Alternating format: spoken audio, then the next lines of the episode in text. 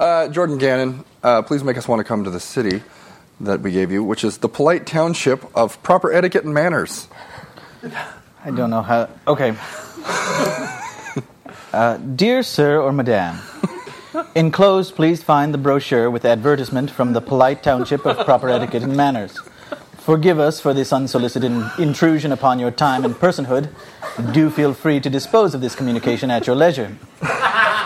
We felt that it would be most estimable to send this publication to you as we have learned of your proclivities from certain websites you do on occasion frequent. In the brochure, images of the polite township, the Capitol building where governance of our citizenry is concerned. We take most, utmost care to minister to those civil needs of the human. If you do feel you are slighted in any way during your stay here, if, for instance, a man here uh, were to walk past you without raising his cap to yourself, if you are a lady, or to your lady, you have recourse to file for grieve, where justice will be served in that manner which is customary, and in which our forefathers ac- acted most justly. Image of a quaint diner. Do be sure. Do be sure to tip your waitress the proper percentage of the cost of your meal, or she may have recourse to the Ministry of Proper Etiquette for grievance of misdeed.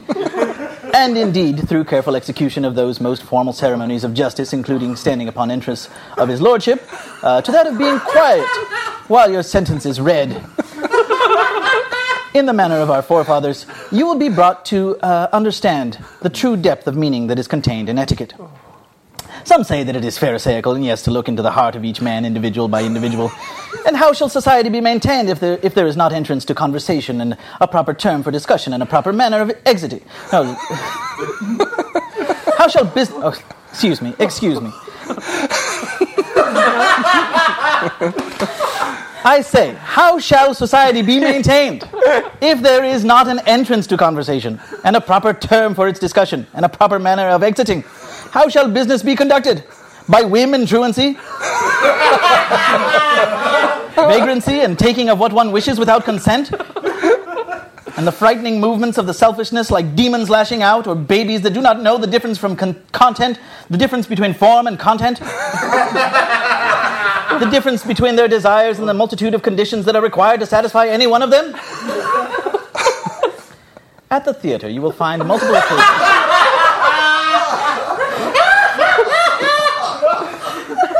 You will find multiple occasions to slight and be slighted by other monocle wearing gentlemen surrounded by shawl wearing mistresses,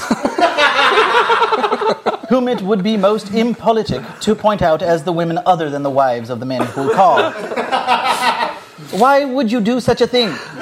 Dear sir, you are to be arraigned on the morrow at the Court of Civil Affairs for libel and breach of contract, which you did sign on entering the most polite township of proper etiquette and manners and which, knowing the terms and conditions of such contract, and having breached them upon the conclusion of arraignment, you will be stoned to death for your egregious and unacceptable behavior. Please do not be late to the arraignment, as it would be impolite.